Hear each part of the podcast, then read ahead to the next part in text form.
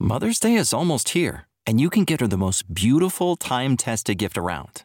A watch she can wear every day from Movement.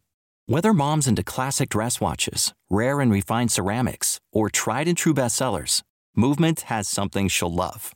And right now, you can save big on the best Mother's Day gift ever with up to 50% off site-wide during Movement's Mother's Day sale at MVMT.com. Again, that's up to 50% off at MVMT.com. Many rate hikes is too many rate hikes. That is the question. Oh, that's one of the questions here. Good morning, everyone. Welcome to PreMarket Prep. Spencer Israel here. I got Joel. I got Dennis, and we got action. Action this morning. Action yesterday. Give the market credit, let's not give the market. Let's give the writers credit. The writers of this season of the stock market. I don't know where they came up with this stuff, but they are on fire because there is a lot to discuss here. We had James Bullard coming out just dropping grenades yesterday. We had an earnings report leak. Well, part of it leaked, and then the whole thing leaked, which like almost never happens with Affirm.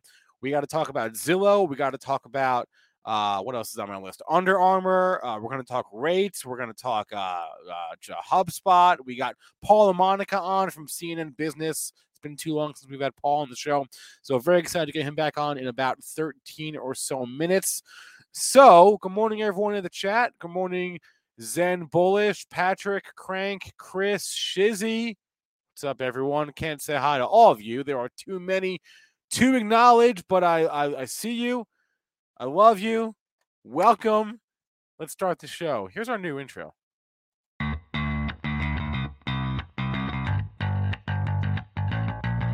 Coming to you live from downtown Detroit, this is Benzinga's Pre-Market Prep with your host, Joel Elconin. This is a volatile puppy here, isn't it? And Dennis Dick. I've bidden a penny. I will buy the stock for a penny. With everything you need to start your trading day.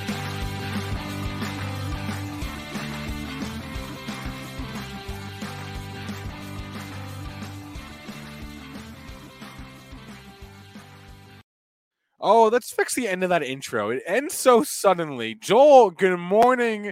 How we doing out there? Let's share your charts, please, because we have a lot happening. I am a little bit surprised at you, Joel. I thought for sure he's going to ask me, Spencer, what happened at 7:15 today?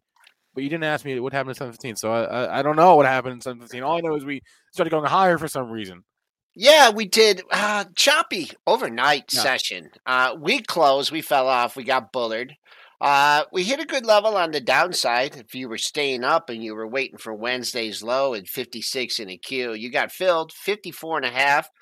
On the upside, I love when the market does this. I love when it just gives you that closing price, and that is the high right now. Just a couple ticks above it. 97.50 is the close, 98 the pre-market high. So question remains for the day. Do we go green and work our way back into 4,500 handle or test the low of the week so far, which is at 56.25? So that's all set up that way. Or we could just chop around and drive everyone absolutely crazy and do nothing on the day. Crude up about 44 at 91.32. Gold down 470, 18.32.70. Silver down 50 cents at 23.02. You have Bitcoin. Man, that old support, new resistance area is huge. We're down 560 at 43,620. And Ethereum futures they're flat, down $1.50. Good morning, Triple D. I know, like when Triple D picks up in the morning in the pre-market show, you can tell what kind of morning he's in. I got a scrambling morning. He's harshing my vibe here this morning. What's wrong? Am I bad today? Yeah, I mean it's Friday. I'm just busy today. You're not a bad mood, just a busy mood. All right, you see, you're like it. The guy's on the floor. Just to let you know, in the whole history of the floor, every floor in the world, no one made any money. No floor broker. No, I know that's the way. No local. No one ever in the bright office. I know. No one ever makes money. No, maybe it's opposite of Twitter. It's the exact opposite of Twitter. Everybody on the floor is complaining. Everybody on Twitter is bragging. So I guess all the floor traders are now just Twitter, and the Twitter traders are the ones that make all the money. Nobody on the floor makes money. Yeah, or I broke even. Yeah. I battled back and I broke even. Yeah, I know. I have a few of those days. We haven't mentioned the Dennis hair indicator for quite some time on this show, but is it bad? No, it's not. I mean, it's not like super neat. It's not bad, but it's not like, you know, I don't know. It's okay. Oh, no. So let's recap what happened yesterday. I am about that. Let's recap what happened yesterday, because it was a bit of a crazy day. So we get that CPI number, and if you're watching at the close yesterday, I'm going to just go through what I did yesterday. So we got that hot CPI number. Market goes down, and then what happens at the open? We just rallied. Unbelievable. We're going to rally. That's what we do. Apparently. That's what we do. Yeah. So rip some buy dips. And then, what time was it again? Was it 12:47? 12:47. Thank you, Joel. Word gets around that James Bullard, president of the St. Louis Fed, said, yeah, he always said a few things. One of them was like, yeah, we should probably do a 0.5 rate hike soon. Intermeeting. Soon. And, oh, by the way, we should also do an intermeeting rate hike where maybe raise rates tomorrow because we feel like it. That's the implication of that. So you don't know what an intermeeting rate hike is. It just means, you know, usually when the Fed makes changes to their policies, they stick to their own meeting schedule. They meet in March, they meet in June, in September, and in December, and they don't really do anything in between those meetings. And intermeeting just says, yeah, we may just decide to just, you know, wake up and YOLO, raise hikes on a Wednesday, raise rates on a Wednesday because we can, or he said they should consider it is what he said. So what? Easy Mike had the stat. There hasn't been a intermeeting rate hike since the 80s or whatever, like 87 or something like that. So when he throws that out there, the market's like, whoa, wait a minute, that was unexpected. I mean, just show the action from yesterday altogether, Joel. Get the SPOOS chart up there, because it was one of the most ridiculous days that we have seen in a long time. And if you were buying dips and selling rips and shorting rips and buying dips, you were banking coin yesterday. Huge coin. It was just an absolute ridiculous move. So I come in, and I haven't had any swing longs in for a while, but we know, I said it on Twitter, I bought 9 swing longs, lots of growth Cathie type names, including ARK itself, about 3 days ago, because I could kind of feel like I thought that the Peloton catalyst was something to really kickstart the growth names again, because if, you know, like I said, if you're going to have a dumpster fire quarter and you're going to buy that stock up 30% with that, it makes me think that they're going to start bouncing in all those other names. So I went 3 days ago, in my in my swing trading portfolio, I bought AMC, I think around 15.5. I bought ARKK around 72, and a bunch Beyond Meat I bought. I was like, I bought all the dogs of dogs in the swing trading portfolio, just because I'm like, if they're going to rip Peloton, I buy all the crap, all the so I dashed for trash, put on 9 swing longs. I've had 0 swing longs on for the majority of 2022. I'm always day trading. I'll buy and sell, you know, Beyond Meat or, you know, day trade stuff. But these were like swing trade longs. I think, you know, I can make 5, 10, 15% on these in a hurry. And I bought everything, you know, all those retail. So there was like 9 of them. And I got rid of the only one I had sold prior to yesterday's jobs, or yesterday's CPI data, was AMC. The one you shouldn't have sold. Yeah, and I shouldn't have sold it, and I was regretting it, you know, obviously later. But then they pull the rug out from under it, and I got like ARKK and 72, take it up to 77, and I'm looking at it just get crushed, and I'm like, holy. So I had snuck out of a few things. That's why I was busy. At 8:30, I snuck out of a few on the number. I was able to somehow sneak out of the Beyond Meat almost black. Like, I kidded immediately when that CPI data came out, but there was still like 5 swing longs I was stuck with. What do? They give you the gift of all gifts, and we rally the whole dang thing back a half an hour after the open. So I'm like, ARK sold. So I sold out of every single one of my swing longs into that rally, the gift rally of gifts of all gifts. And I'm like, okay, market's flat. I'm out of all my swing longs. Let's just digest and see what happens. So anyways, then the Bullard comments come out and everything tanks back. And I'm like, I don't know. I just sold all this stuff up 5, 6, 7%. All this stuff is back to where I bought it 3 days ago. A lot of these stocks, I'm like, should I rebuy them all? I'm like, no. So I didn't. I didn't rebuy any swing longs. But just to sum up, this is the type of market that you got to take the gains while you got them, because if you don't take them, the market takes them away from you. This is not an investing market right now. It's not a type of market where, oh, I'm going to buy and I'm going to look at the stock 3 months later. I'm going to make 20%. That was 2020. This is 2022. This is completely different. This is like you get your 5 to 7, 8, 10% gainers.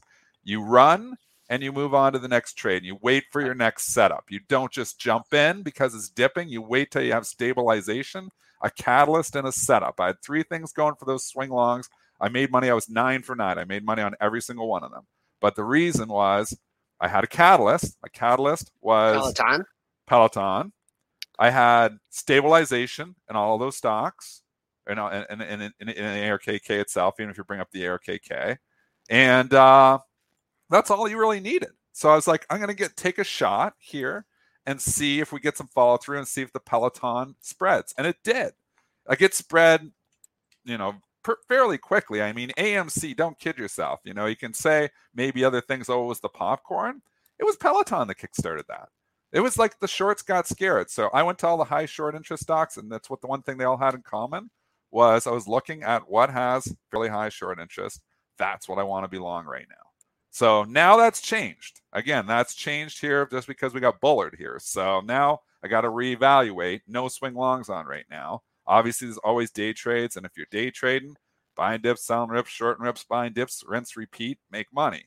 But, I mean, if you're chasing moves, you're on the wrong side of these trades. Des, you used to do some swing trade short. I will sometimes. Yeah. I haven't really. And I will, too. And I served you up one. Oh, yeah, for sure I do swing trade shorts, too. Yeah, but not in a while. Well, we haven't really. Yeah, I've had a few on. I've had the odd one on, but it depends on. It's harder to short stocks. And I'm not going to lie to you. Like, and sit here and say, on the arbitrage perspective, I'm always shorting stocks. I literally have like 25 shorts overnight on right now, but I'm hedged with other stuff. Yeah. But the timing of shorting is difficult because, and especially in bearish type markets, because if you rip off face rallies, like, I mean, think about yesterday. You could have been short stocks and saying, yeah, the 7.5%. And then you watch all your gains from your shorts evaporate on nothing.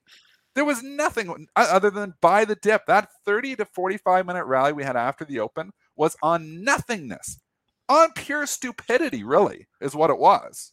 Because they were just ignorant to the data. The market was just like, nah, it doesn't matter. We're full on risk. And I don't totally understand why, but you could kind of feel that it could potentially happen.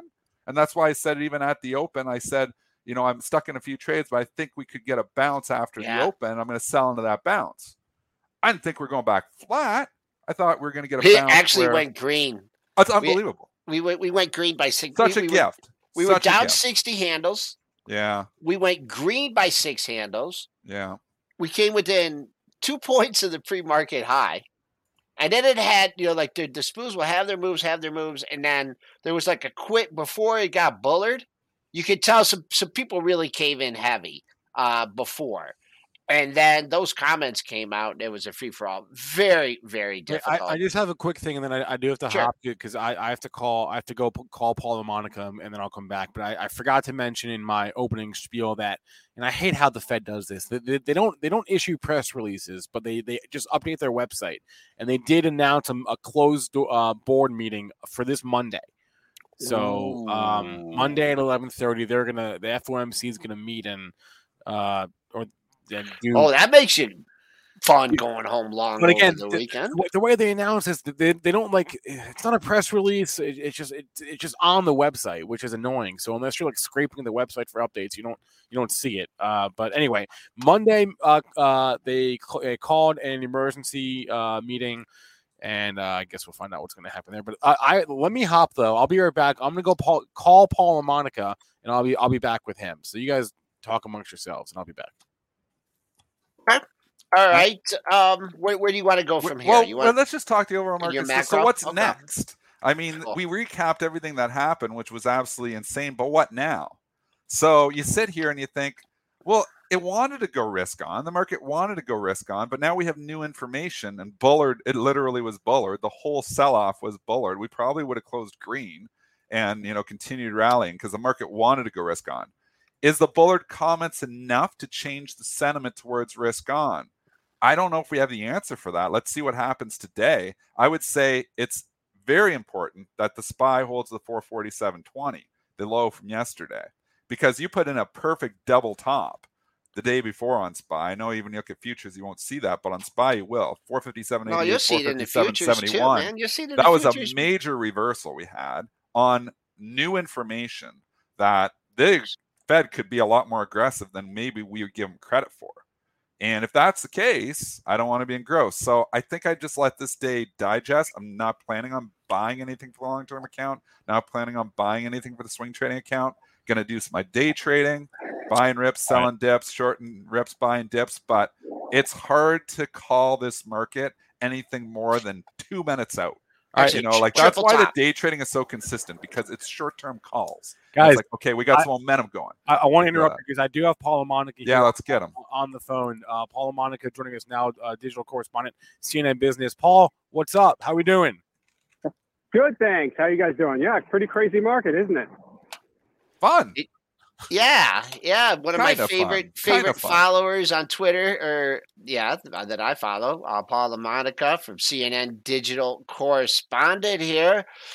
What do you think of the yo-yo market? I mean, do you feel like you're about to tweet something that's relevant, and then you look up and you're about to tweet it, and you're like, that's not relevant anymore? How are you keeping up with the momentum? Yeah, it is fast and furious, so to speak. Yeah, I think we're right now in this somewhat painful adjustment period that hopefully will end soon, in the sense that we went from just a few months ago thinking that that the Fed would raise rates a couple of times this year, maybe two or three, to now maybe they have to raise rates at every meeting and they might have to do 0.5 point hikes. Like, inflation is hopefully going to finally start to subside, but yesterday's CPI number shows clearly that hasn't happened yet. So what about the from an investment standpoint, I mean, you look at different sectors and everyone was just all geared up, you know, for the growth rally at the beginning of the year. And I think that people got tilted. And now in February, they gave us a little bit more of a jump start. I mean, just from your overall perspective, from the earnings season and whatnot. I mean, is there any hope for that sector, for the growth tech sector or growth stocks?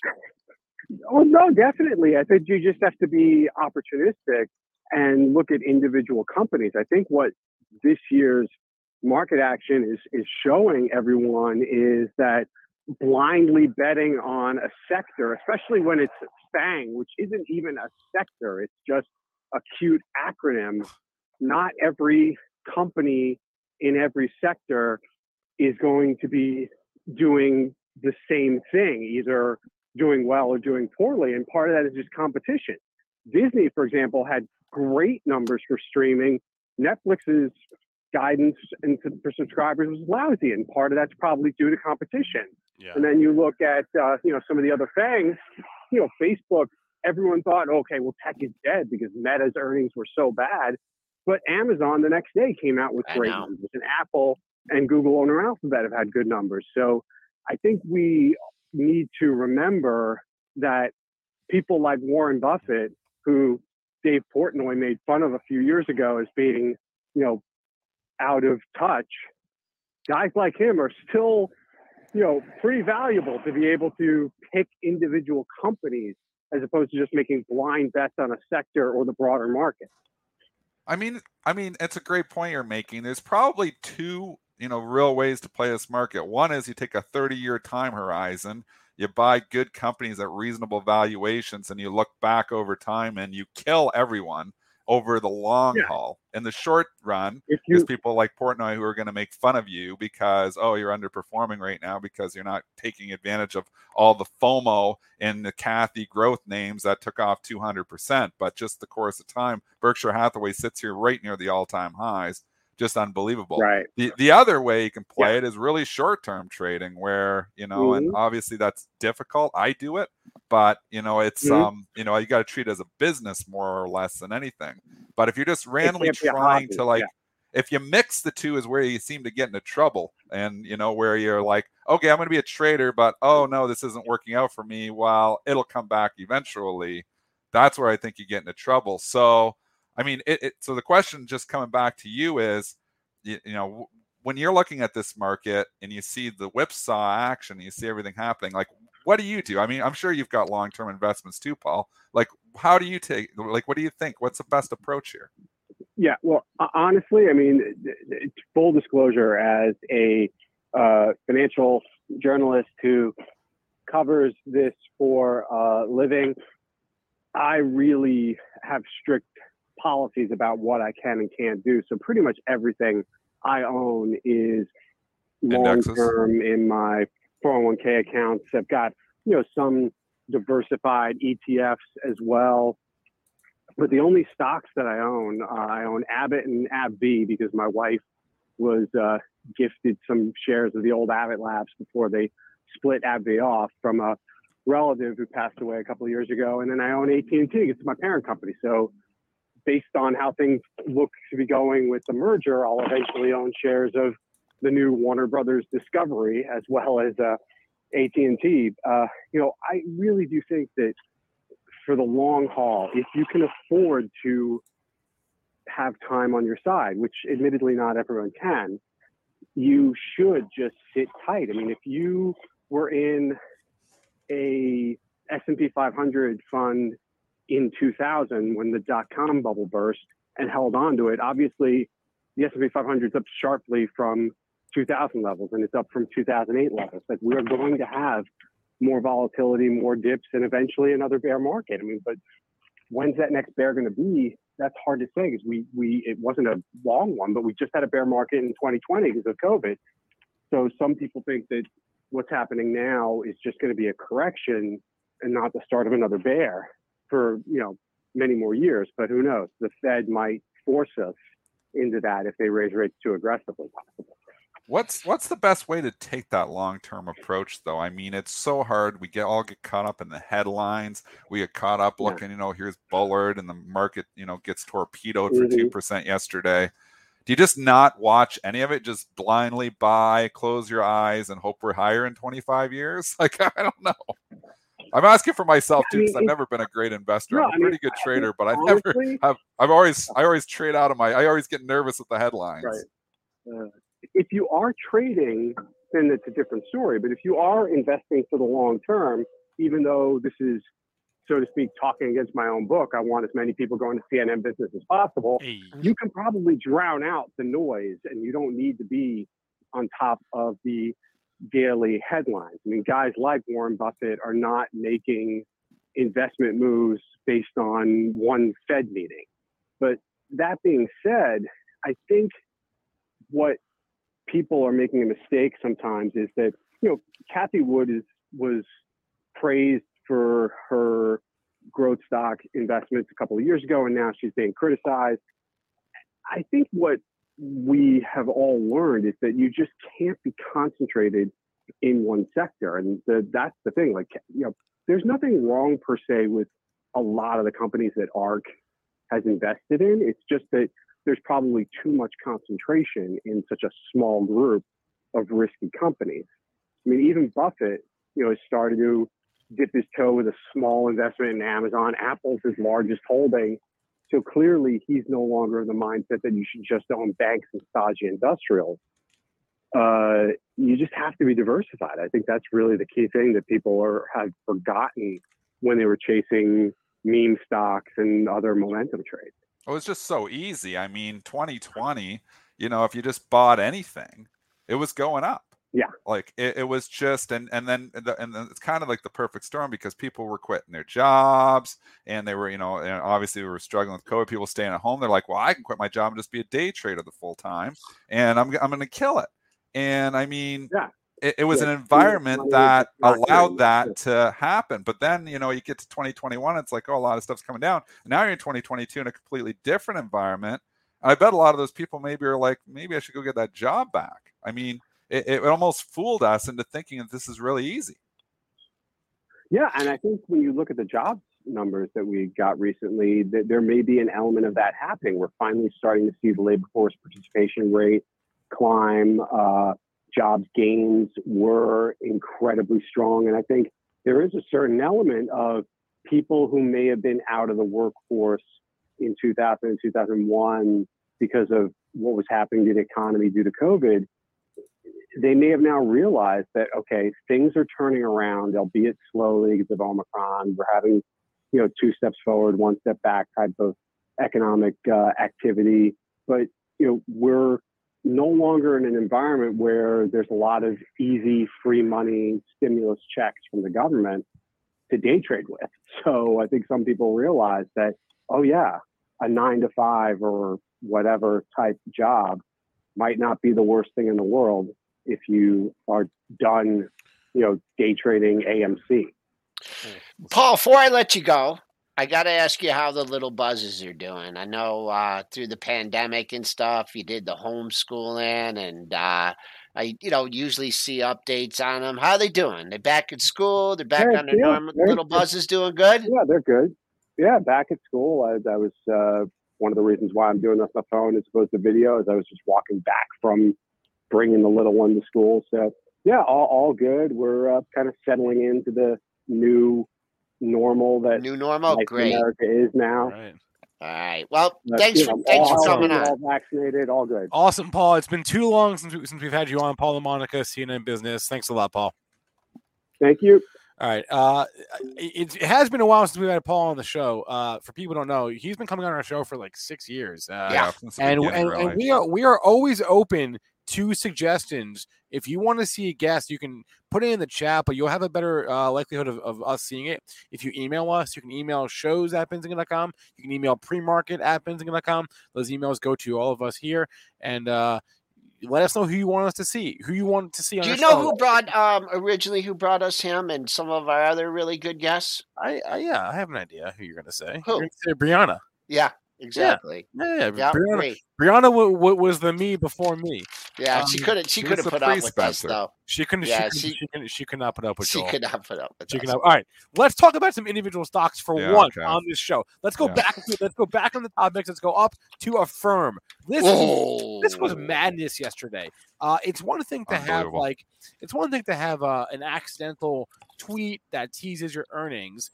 It's another to have the whole earnings report leak. And it's another to have both those things happen within a couple hours, because that's what Affirm did yesterday. They had a tweet go out by mistake that somebody screenshotted that teased it was a really good report. The stock popped. That was quickly deleted. And then the actual report leaked like an hour and a half later. And not only was it, let's just say it wasn't a terrible report, but it was by no means an amazing report. I'll give you the numbers right now on Affirm. Their earnings per share came in lighter than estimates. They lost more money than people thought they were going to lose. They lost 57 cents per share last quarter versus a estimate of a 34-cent loss. Sales was okay, $361 versus $328 million. But their losses are widening. If you go back and look the past, they've only been public for a year now. But if you go back and look at their EPS over that year, the losses are widening, and it's not great.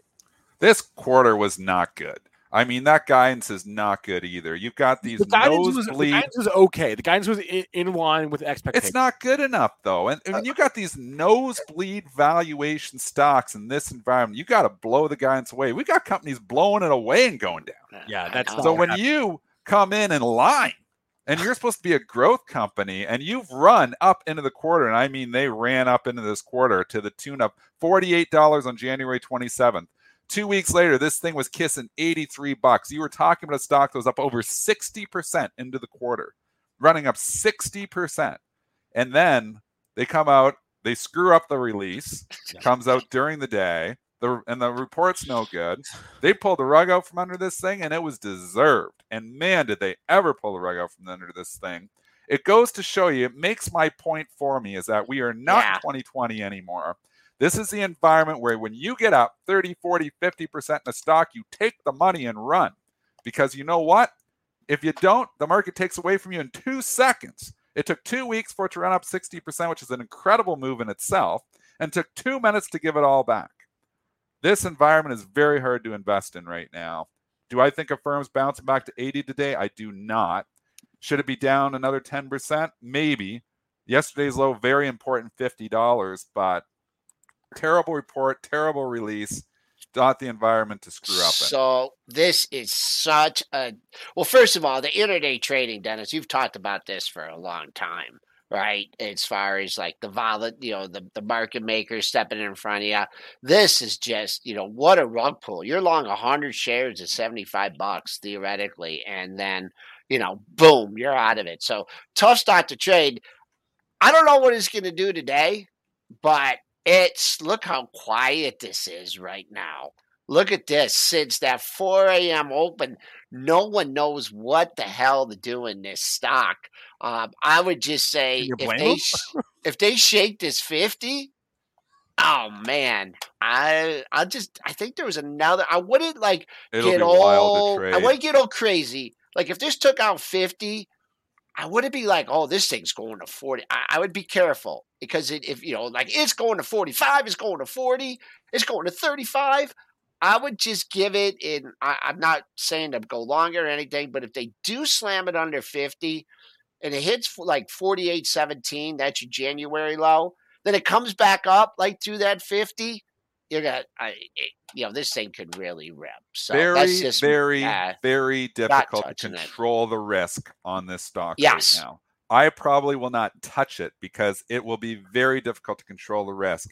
You'll get stopped out on everything on this. This thing will look like it'll open, look like it's taken out 50, go down to 49, then pop to 55 to shake out every single person that played through the breakdown. Then they'll pull the rug out from under those people too. Maybe go down to 53, 50. Who knows? This thing can go anywhere it wants. You might as well go to the roulette wheel, put it on red or black. And I'll just tell you, if you're using stops on this, you're almost guaranteed to lose money because you're probably going to get stopped out of everything. Tough stock to trade. Yeah. Well, let's go to another... Not always, but today. I'm just saying Affirm's not a tough... When it's moving and it's predictable. But when you have a 30-point drop, then you get a 10% move down here again, it's tough to trade something like that. And so look for easier trades. A reminder, and Joel mentioned this before on the pre-show, which is like Affirm is, in a lot of ways, it is tied to Peloton, right? Because a lot of people finance their Pelotons using Affirm. That's like the most common way people pay for the thing, right? So in some respects... Hope they have some other customers. I hope so too, Joel. Okay, let's move on here. Let's go to from one challenging stock to another. Let's go to Zillow. Talk about a low bar. You would have thought that the expectations were below the floor for this one because I thought the report was fine, but when you consider the fact that they had the whole iBuying experiment kind of blow up in their face, and they're winding that down. No one was really sure what to expect here, but you can see the stock up this morning, and the earnings were okay. Let me read you the high-level numbers here. Sales came in well above estimates, actually, $3.88 billion versus a $2.78 billion estimate, so they beat on the sales number. Let me give you some other numbers here from the report. I have Zillow offers revenue up substantially year over year, for $3.3 billion compared to $300 million in the same period a year ago. That's the majority of the revenue right there. They have made significant progress in their efforts to wind down their iBuying business, selling homes faster than we anticipated at better unit economics than we projected. Hey, now. All right. So they're winding down that faster than expected. Good to know. And what else do we have here? I think that's basically it. Dennis, I'm surprised. Did this make Comb the Ditch portfolio? No, it didn't. It should have, though. But actually, it wouldn't have worked out that well because it really didn't move. But it didn't move till the report. Right. I don't know. Like, it Spencer's exactly right. There was a very low bar here. It got over the low bar. It's popping. Again, are we in the environment where a stock that goes up 10% goes up 20%? No, we're not. But is this thing oversold? Could it do that? It could. It's not an easy pitch to hit either. Just take you to the Twilio report, though, because just to show you how difficult it is for the chasers here. TWLO was up 55 points yesterday. 55 points. It was up 20% at one time in the pre-market. And it opened up like 20%. They pulled the rug out from under that and gave the whole thing back. So it's tough to chase stocks. I'm not saying Zillow's going to do that, but I'm saying I've learned the hard way that when I chase a stock in this environment of 12, 15, 20%, I'm usually on the wrong side of the trade. So is it going to give it back? Nobody knows. And it is oversold. It could squeeze farther. There's a lot of variables in here, but it's still not the market to chase in. If you were looking on this pop, if you were looking for a daily high, you would have been looking for 59.33, and you got left out in the cold because you barely got over 59, actually 59.08. So right now you got someone perched at 56. They don't care about 57, 58, or 59. They're trying to unload on the strength in at 56. So I'd keep an eye on that as shorter term resistance. And then this 55, it's holding. I mean, I'd make it a 1-star support number. I wouldn't lean on that for anything. Maybe if you had a short to try and buy it there. But what I will say, and this is going long term, and I don't know who the winner is, but you know, the real estate market's going to change. As far as these brokerages, it's just like the stock market when everyone's paying these exorbitant commissions and stuff. That's the same way it is in the real estate market. There's a transition going on in the brokerage industry. I don't know who's going to, which one of these companies, Redfin or Zillow or Open Door, but, rates are, if it's going to force the brokers to do something. I'm bullish the sector. I'm not on any of the stocks, but I do think you're seeing definitely a transformation in the real estate industry. I got a text from my mom last night. She goes, "Hey, do I still own Zillow?" Because she saw the earnings, and I went, "No, no, you know she's a long term investor when she don't know if she owns." No, Zillow. You don't. You don't own it anymore. We sold it at like 60, so I think they're starting to lose patience with me a little. Oh, bit. Is that another trade you did in your mom's account? You're going to send her. Yeah, she's going to get in trouble for it. I told my dad to sell. I told my dad to sell Peloton at 29, and then it rips to 40. So what the heck do I know here? Dad, listen to pre-market. Nobody knows anything. No one knows. So let's move on to a few more of these. HubSpot and Under Armour are two that I want to get to. HubSpot crushed it last night. Their earnings beat, their sales beat, their guidance, EPS guidance beat, their sales guidance beat for the quarter and for the year. Everything there was above estimates for HubSpot. Everything. Twilio part 2. I knew you were going to say that. And I don't know if it's going to happen, but now that I'm just playing, odds. And I'm not saying I'm coming in and shorting the hell out of it, but if I was long this thing and I just got a 60-point gift here on the earnings report, I wouldn't be adding to it. I'd be like, thank you very much. I'll take the 62 points and I'll move on to the next trade. So take the money and run. It's bid, though. It's bid. Applies. Someone's strong. It's bid. It's bid at 62, up 63.54.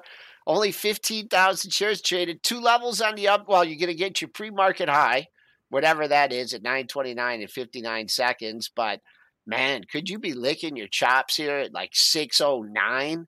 That was the high on January 4th. And then the next high is 6:59, 24. But a target for now, right now, I keep an eye on it for the remainder of the day, 6:09.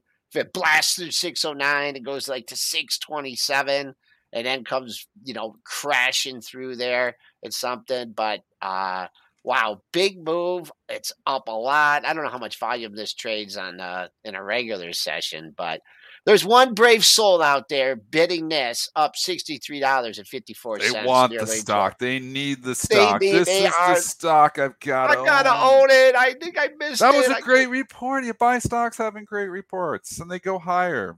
But we're not in 2020 anymore. Next. We're in Kansas? I don't know. I don't know where we are, but I can tell you we are not in 2020. All right. You know what? We got to give Cameron Dawson some credit. Because when she was on last week, right? 2 weeks ago, I think. Was it 2 weeks ago? I don't know. Time flies, Joel. I lose track of time too. Okay, She said we're not Nas anymore.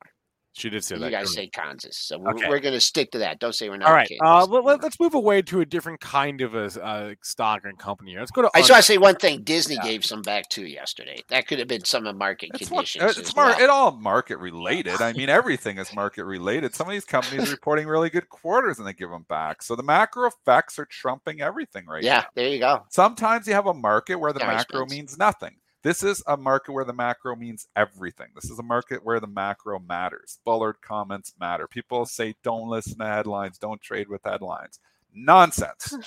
Listen to what is happening around you. You can look at the charts. Again, the prettiest chart in the whole world. Oh, it's so bullish. It looks so awesome. This is a perfect cup and handle. It's got to go up. Bullard comes out, says we're going to raise rates, by, maybe intermeeting and going up a full point. We're going down, buddy. We're going down. Your cup and handle ain't worth ain't worth nothing in that case. It's not worth the coffee that's in the cup. It's not. So, I mean, we can look at technical analysis, and in some cases it really applies, and we can use it after the fact. We can use it before the fact. But I'll tell you, you get information like that, you get the hell out as quickly as you possibly can if you're a trader. That's what you do. Now we're green. Headlines matter. Now we're green. If you're a long-term investor, maybe it doesn't. If you're a trader and you're ignoring all headlines, you're going to get ripped. I don't know how you'd be like, oh, well, what's happening with the market? Oh, it's just selling off. It must have been, some, moving average death cross or something going on. No, it's Bullard. Look at what's going on. It matters. If you're a day trader and you're not watching headlines, you're nuts. I'll tell you, I make money from everybody that doesn't look at headlines. I promise you that. I've been profitable for 100 consecutive months, more than that. How long? 20 years. I'm profitable every single month in my day trading account. You know why? Because I look at the headlines. You know why? Because I get new information and I move my entire positions and I change my opinion like that. That's what they want you to think, that, oh, you can just look at a pretty chart and you're going to make money and beat the market. There's 6 million people looking at charts. Maybe you should start to couple in some other tools in your toolbox. Boy, you just said so many things there. Oh, it matters. I was hesitant to say this, before, and obviously it's pulling out now. I believe the market was trading at 45.50 when Bullard made that statement, right? And then we went all the way down, and then we went to we dropped 100 handles and stuff, and then. I don't know if Spinner saw it, but someone else came out from the Fed and said something, right? That I don't know. I heard a posturing for the 3 minutes I had CNBC on that they said, well, some of the other Fed board members says that's not true and this, that, and the other thing. So I'm like, okay, well, the SPY should go back to 45.50 then because that's where it was. And that's when we were at 45.75. We could go all the way back and make a new high for the week. What Bullard said? Oh, whatever. Who's going to forget about it? And that's where you couple the technicals with the news. And that's where you really start to get an edge. Not just looking just at the technicals, but looking at the news and saying, we've got a negative catalyst. We're selling off. Where are we going? And that's where the Joel Elconin levels come in. So you can see how you put it all together to make yourself a more efficient trader. Let the news dictate the direction for you. Then look to the technicals to think, what's the potential? Where can we go? It's not a coincidence we turned on a dime at yesterday's high. That was a technical turn. Oh, that was beautiful. But it was already starting to turn before the Bullard comments. It was stalled out there. It was. It stalled out there. So if you look at the chart, we went up there. We stalled right at yesterday's high. That's a pure technical trade. But right then, we get the Bullard, and then all of a sudden it's like, boom, we got a double top in place. We get the Bullard comments, and boom. You get the initial headline. It's like, oh, we sell off 15 S&P handles on it. That's when the Bullard handles, when Bullard came out. It wasn't like we sold off 800 Dow points just like that. You all of a sudden had new information. And then you get a little bit of bounce. Oh, the buy the dippers come in. Sell that bounce, because this is not done. The institutional traders are slow, and they move money. And they see that information like, oh, crap, we are too long right now. We need to start working our way out. And it takes them all day. They're working VWAP. They're doing all the things. The institutional money is how day traders make money in between that, because you know the big money is going to come in, and it's slow. It moves in slow. It's like the big boat coming through. You know, then it's going to push. And you're the little one. You can maneuver around. So that's your edge. As a small guy, you can maneuver in and out very quickly. Those big guns, that's why those money managers, to be honest with you, that's probably why 80% of, just thinking out loud here, it's probably why 80% of all money managers don't beat the market. It's hard to beat the market when you're moving that much in and out. Your slippage is high. You've got so much more expenses. It's tough. I want to make one more point here. When you're going about the technicals here, and you know how I say Bullard, and I say Facebook, and I things like this. If you look at the high from last week, that was 45.86 in the S&Ps, and the spiders is probably right there too.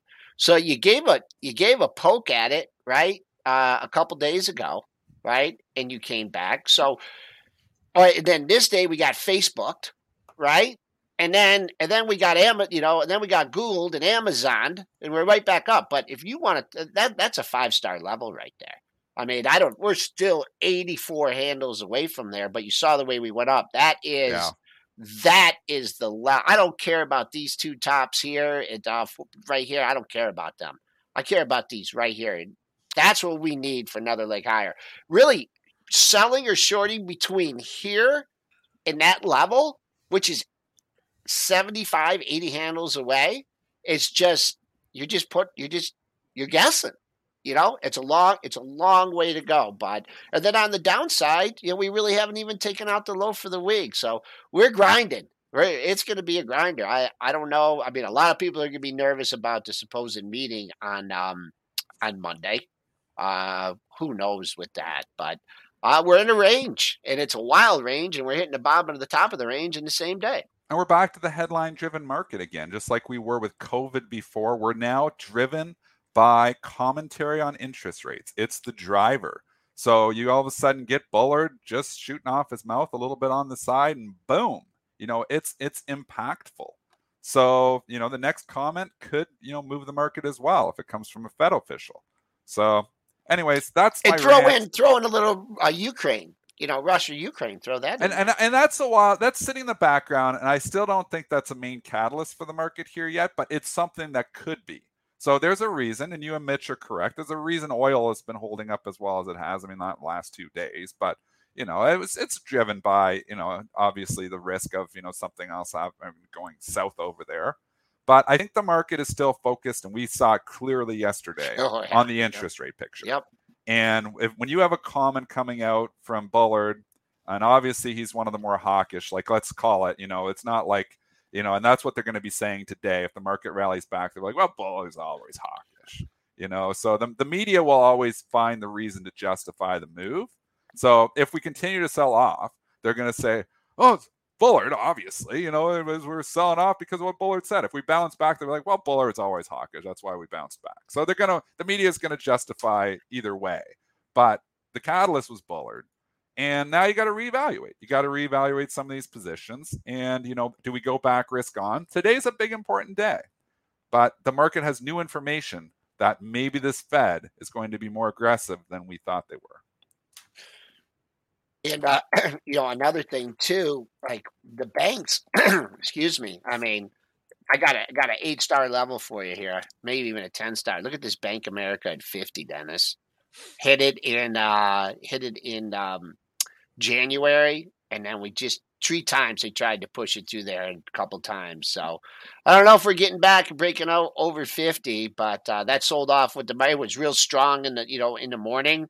But that's that's going back to October 2007. when it traded 52 and a quarter. So for you bank traders, there's your catalyst. And here, you know, look at the bank charts, and that was interesting in itself as well. So you had a very hawkish comments coming out, and the banks, they hit the banks on it. Should they be hitting the banks on it? It doesn't make much sense, you know, but they pulled the rug out from everything yesterday. It was a start to sell everything. Even consumer staples were all hiding in our Procter and Gamble's. You know what? That Procter and Gamble chart, and I've been saying this on this show for the last week. I've been saying it for the last month. It's been trading the same range. I still think too much money is hiding in consumer staples. I still think that money is going to get hit here eventually, no matter what happens. We go back to risk on, and I think those stocks are getting hit because it's not attractive anymore. But if it really starts to get ugly, they hit all stocks. So don't just think because you're hiding in Procter & Gamble that you're safe. The only place you're safe is, if it really starts to get ugly, is U.S. dollars. I just wanted to mention, Greg said he could not see. And I bonds. Greg mentioned that we didn't have. I did have the chart up when I was talking about. No, you had it up. I didn't put it up because I wanted to see your faces. So I'm sorry, everyone, that I pulled Joel's chart up at too late for you to get what you. Okay, well, just what I want to say. I put the chart back up there now for the SPY. The S&P is much prettier because you can, you know, it doesn't. It doesn't have the gaps. Dennis, we could argue about that forever. It's no big deal. The same indicator.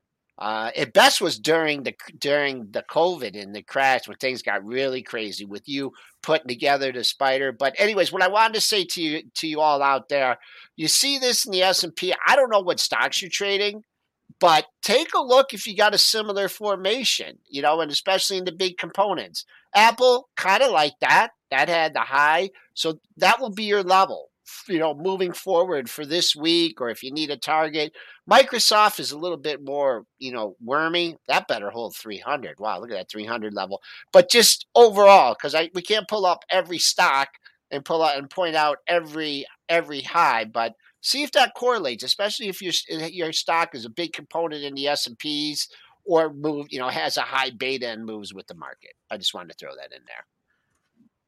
These last 10 or so minutes were like the 10 of the best minutes on this show, I think, in quite some time. You guys fired up today. Dennis, did you have coffee or something?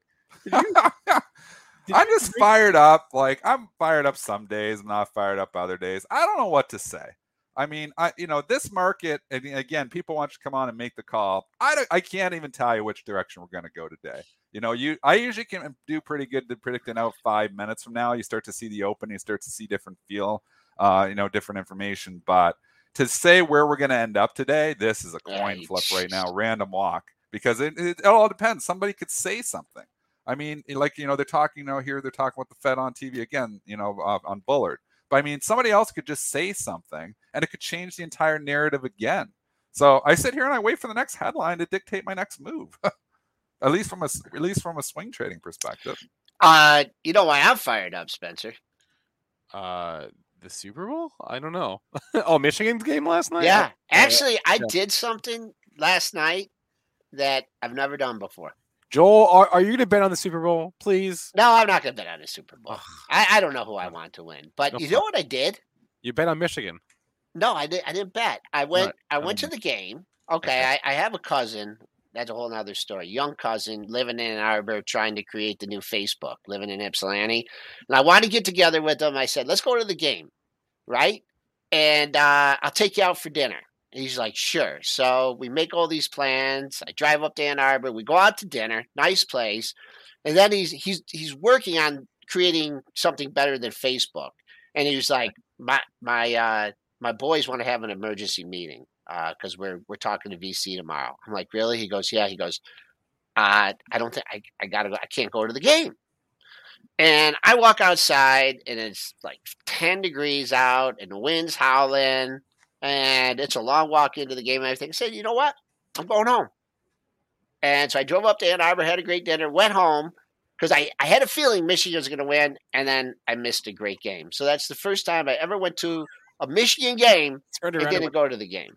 But they won. I came home. I can't believe it. I'm like, I can't believe I'm not there cheering. But they did it without me. I don't know. People, you didn't like that story? No, it's fine. It's fine. Let's do a few minutes of ticker time here. We got 5 minutes, and we're going to bring Money Mitch on. He's going to run through his charts. But drop your tickers for us in the chat. We will take a look, and preferably not a stock we look at every day, or not a stock that where the charts look all the same in the same direction. Let's find some interesting things out here.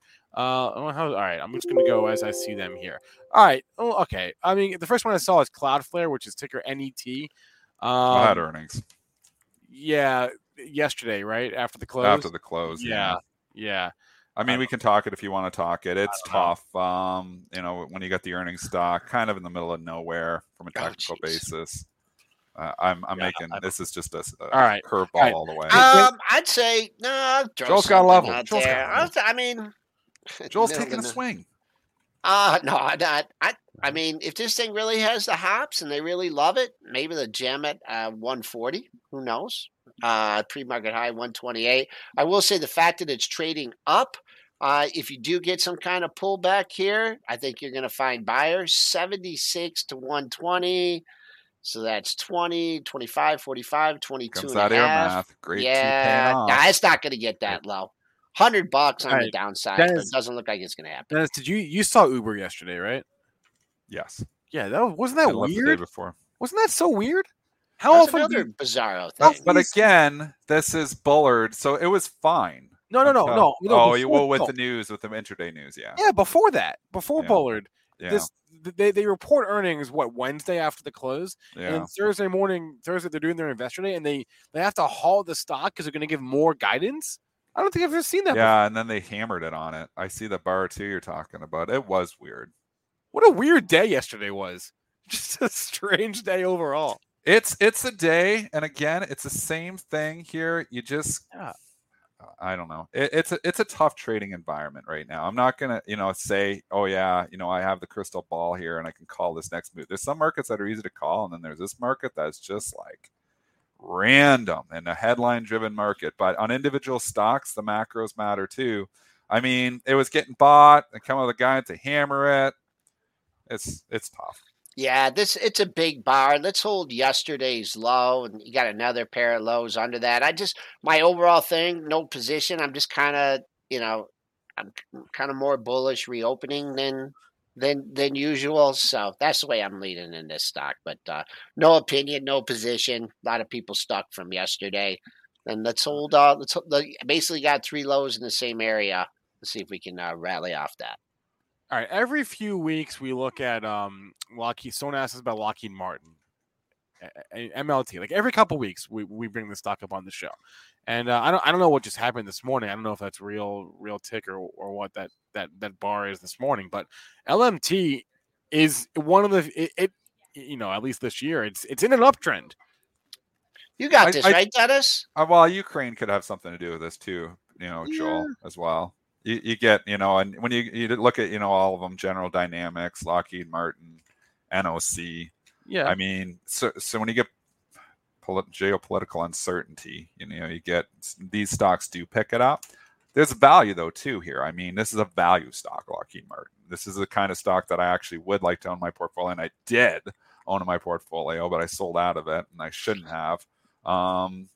It's a value-oriented market. If you look through a lot of the stocks with the lower PEs, and Lockheed Martin isn't super low, but it's not high either. What's the P on this thing? Low-ish.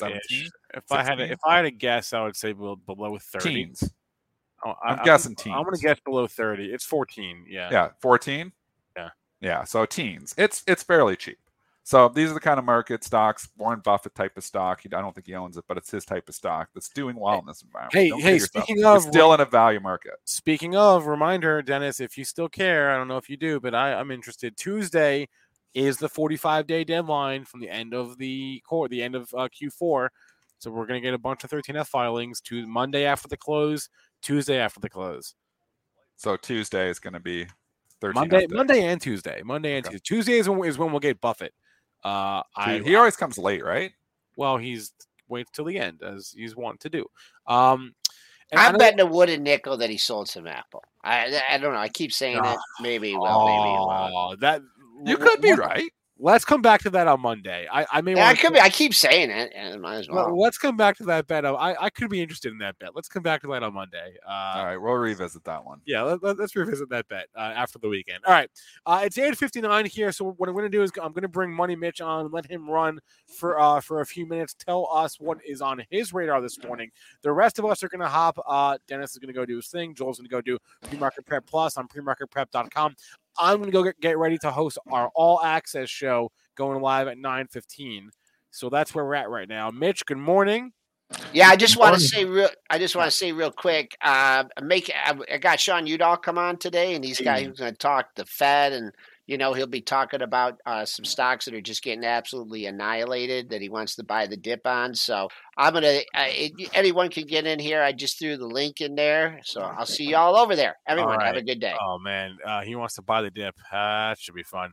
All right, I'm gonna go get ready for all access. Godspeed to you all. I'll see you in 15 minutes, Mitch. The floor is yours, sir.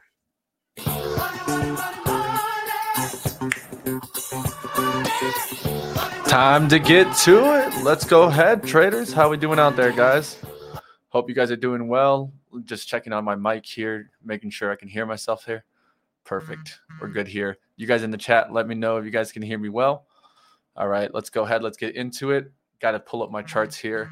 So one thing that we're going to definitely watch is reopening trades. This has been very important to kind of keep your eye on. So we're going to go ahead and take a look at some of these plays. And with that being mentioned, I mean, let's just start it off at the top, right? What has been leading the highest move is actually cruise lines. It's actually interesting. I know that a lot of people aren't looking probably at Carnival Cruise, but look at the move that it's put in since Monday. We started talking about the reopening trade essentially in last week, and we started looking for it. It's made about a 16% move in just 1 week. We've talked about how it's been hard to find some big winners, but definitely CCLs has been looking great right here. We'll see if we can continue kind of making a run in CCL. If you see yesterday, I was looking for pullbacks for these to kind of get short, but they just were keep fighting, and they were fighting the turnaround. And to me, that just shows me that there's some strength. There's some bulls in these names. I'm actually looking for pullback buys to get back into these reopening trades as I see them setting on up a move for like CCL. I would love for it to get a little bit trappy here, come back down to 22, and then I can grab it off the 21.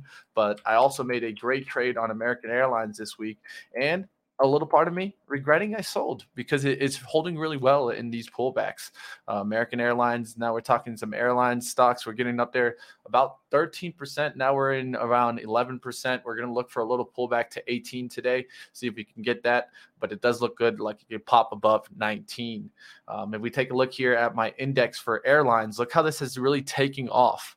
This is, I think it's so important to watch, is if you're not keeping up with the rotations, you're going to miss out on rotations that you probably should have caught. And to me, this was the reopening trade. I think a lot of traders are just focused on growth, and yeah, growth is awesome. But I mean, if you miss these types of plays, you're going to end up regretting it. At least that's what I see out there. I'll put myself full screen here, guys, so you guys can see the charts a little bit better. So airlines is interesting as it continues to get strong. I would keep watching these, but let's talk about some reopening trades that you probably aren't thinking about.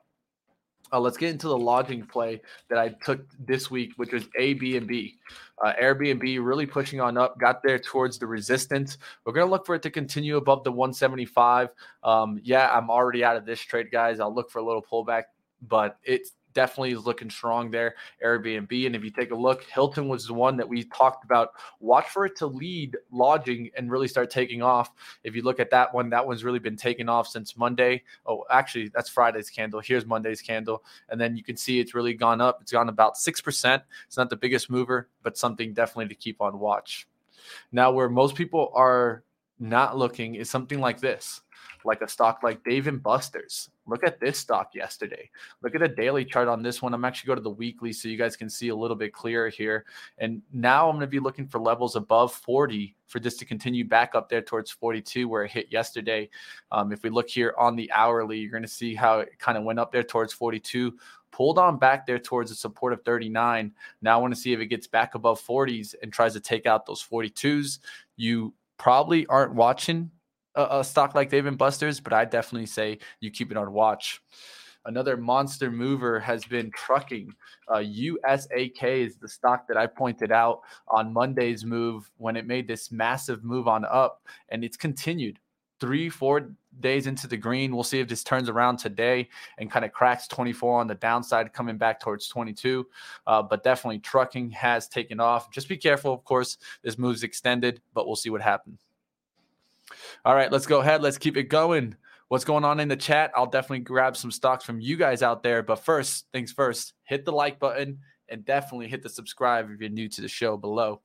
All right, so let's get to oil plays here. I'm going to call out Oxy. I did see it in the chat there. What kind of charts do I like in oil? I'm going to call out Oxy here. I do like the move if it can get back and hold this 41. Right now, it's above it. I'm actually going to look for a slight tick down here right out the gates and then taking out that 41.25 on the upside. I know that someone in the chat called this out, so good eye, whoever called that out. I kind of missed what the name was, but I did catch the chart, and I'm going to be watching to see if Oxy can kind of hold the pullbacks and get back on up there towards 42 today. We'll see if it can get moving. Of course, oil and gas is going to be a lot reliant on what's going on in Iran right now and also Russia, so keep your eyes on the macro news for oil. All right, guys, so another trade that we can take a look at is yesterday Uber got halted and then taking a hard hit after when it opened up. Be careful in these trades. I saw some people actually longing into Lyft, into that pop. We'll see what happens on these. I actually would look for these for kind of shorts, Lyft and Uber today. But like always, do your own risk assessment. Let's keep going, guys. I'm going to look at basic materials now. Let's go ahead and do that. A lot of people are calling out stocks like Cliff and U.S. Steel, so we could take a look at the steel index. And you can look here. You've been kind of getting a little bit of a pullback. Now let's see if we start taking off in steel. Of course, let's go ahead. Let's take a look at Cliff. Cliff is actually getting hit hard here in the pre-market down there at 7 a.m. towards 8 a.m. Got hit about 8% on the downside. So just be careful there with Cliff as you're seeing that downside action. Same thing you're probably seeing right now in U.S. Steel. We'll see if these can find bottoms. Of course, inflationary trade, but these already ran into this, right? So this made a nice 13% move. Look for like about a kind of 50% retrace, let's say around this 23 level to really start bottoming out and then coming right back on up over that. We'll see what happens on U.S. Steel. All right, let's keep going, guys. I got one to keep on your radar today. BLDR, we know that it had the news, right, on Monday. It actually gave back those gains. Now has gone sideways a couple days. I'm going to actually look for it to get strong through 425 today. I think this is a very important stock to keep on your radar. We're talking LiDAR play, had good news, went down on that. Now that it's created a bottom area, I'm going to look for it to really just get a quick spike. A lot of that's going to be based off of the volume. Look for volume to start increasing here. On the 15-minute, you should see volumes above the 2.5 million out the gates and really starting to get moving. We'll look for high relative volume in VLDR. All right, catching up with the chat. What's going on out there? I'm seeing a lot of people throw up some stocks, so I'll definitely start running through some of these.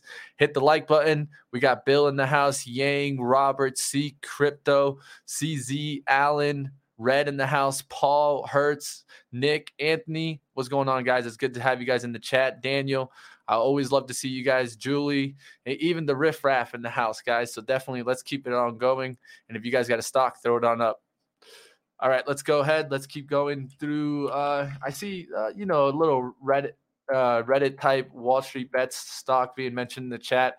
We'll see if that can get back on through there. But we know how it was fighting to try to get on in the highs there in the 90s, this XLEA. I personally just don't like it. It's not my biggest chart to watch. One, I tell you, keep on watch, guys, if you guys want to take a look at some auto manufacturing, NIO. NIO kind of popped back yesterday. I want to see if it can hold this hourly support of 25, get back up through 26 today. And if you do see NIO move, take a look at some of the other kind of EVs also, like XPEV and LI, to kind of get a little push. We can keep an eye out on all those to see if we get a signal through this.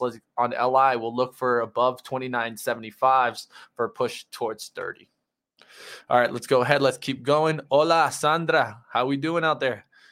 Let's keep it going. Bill in the house. DCFC, way up. All right, I'll take a look at that one. Let's go ahead. DCFC. All right, guys, we should be getting on out of here in just about 6 minutes. Going to get you on over to All Access, where we got a lot of stocks that are going to be a part of the All Access today. I hope you guys join us. I'll be trading live in the chat. Also, of course, you guys can stay up with our Discord. We do have a Discord for live trading with Benzinga. I'll be throwing up some charts when I take trades on there. All right, let's look at DCFC here. As you guys can see, some bottoming action by the 13s. Sideways action right now. It was really strong the last 2 days, but I really do like when you get sideways action on the hourly. It really gives you a nice clear level of defined support. And I think right here, you got a clear level underneath, let's say 1275. I would kind of start getting in that bear sense, but as long as it can hold that on pullbacks, it could come back and try to take out the highs there. So what I would do is I draw 2 points here, 1, 2. Those are the 2 points, and it actually connects over here, and now you have a trend line. All right, so now what I'd be looking for is pullbacks to the 9 EMA to hold. Around 1372 is the 9 EMA. Right above it is the VWAP at 1391. So look for somewhere in between there to catch some good volume and then try to take out this candle here, which is 1523. Big range on this one. I'm going to keep it on watch, guys, so I appreciate you guys throwing it up in the chat. All right, smash that like. Let's go ahead. Let's take a look here. What other stocks could you be looking at maybe for a Super Bowl trade, right? GDPI was one that had the news of kind of the Super Bowl ad. It's going to be airing its ad in the first quarter Sunday. So definitely keep your eyes on this one. It did rocket on up yesterday. And Chris Ketchy, got to give a shout out to my man, Chris Ketchy out there. You guys don't know who Chris Ketchy is. He's one of our best writers and covers so many different stocks. He's the one that brought me this stock. He said, Mitch, take a look at GGPI today. It could make moves. And look how that rip happened. Definitely a big shout out to him. And now I'm going to keep this one on radar to see if we can get a quick dip closer towards 1108, trying to get there and then really rip through 1133s. I'll be watching this one for a day trade, momentum style trade. We'll see what happens on GGPI. All right, let's go ahead. Let's keep it going. BBIG. Not really anything for me unless it gets back above 5. I did see it moving yesterday, but I'll kind of watch these other ones for me right now. Sandra's talking about IRNT. I did see yesterday that stock was getting heavily manipulated. I ended up getting a small victory in this one, getting on out on the rest of the shares, but it looked like it was going to get through 5 yesterday. We'll see if it gets back through 5 today. I only would take a look at it above 450s. So I'll set an alert there for us, but personally, it's not my favorite. SoFi for the stadium push. Yeah, you could look for that today. See if you get a push towards 1359, but I wouldn't expect much more than that. Doesn't mean that you can't take that trade, right? I mean, that'd be still a 7% trade. One thing that I've been seeing in this market, and Dennis was talking about it, is I don't see huge gains in this market right now, at least for traders. One thing that I did is I started bringing down my parameters, right? So my parameters usually were a little bit wide in 2021 and 2020 because it wasn't hard for me to make 20% on the upside. But now it's been to the point where you start seeing it in your data. It's starting to get hard. And if I hold towards that 20%, a lot of times my trades will go back to break even. And so that's not what I want. I'm more than comfortable with taking a smaller reward size. If that means I'm going to get the reward, well, then that's definitely what we're shooting for. So what I did was normally my percentages would be about, on my swing trades, about 5% risk, 20% to the upside.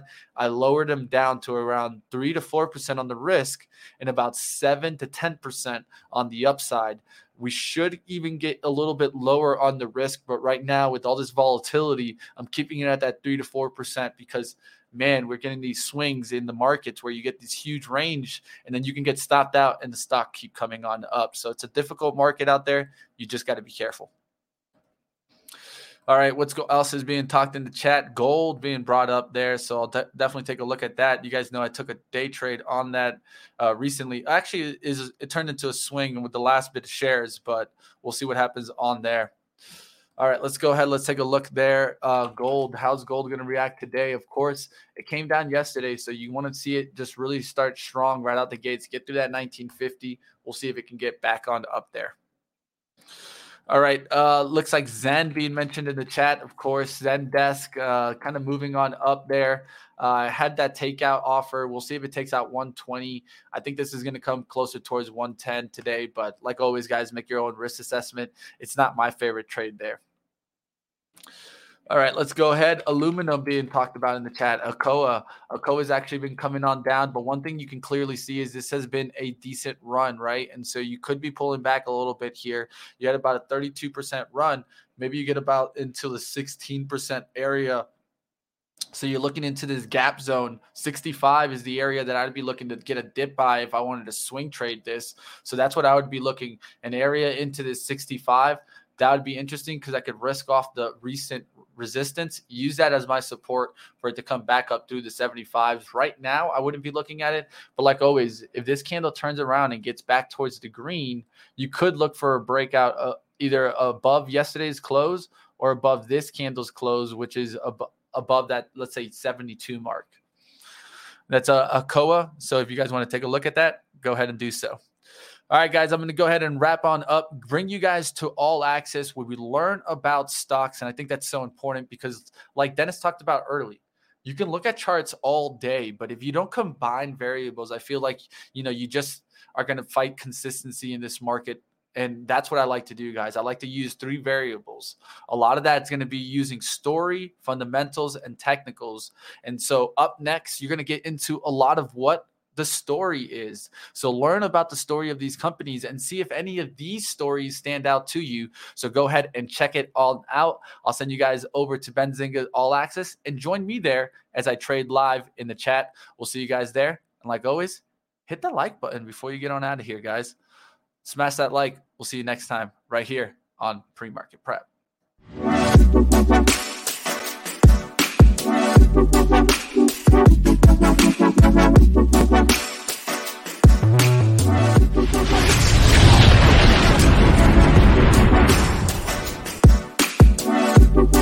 Save big on brunch for mom, all in the Kroger app. Get 16-ounce packs of flavorful Angus 90% lean ground sirloin for $4.99 each with a digital coupon. Then buy two, get two free on 12 packs of delicious Coca-Cola, Pepsi, or 7-Up, all with your card. Shop these deals at your local Kroger, less than 5 miles away. Or tap the screen now to download the Kroger app to save big today. Kroger, fresh for everyone. Prices and product availability subject to change. Restrictions apply. See site for details.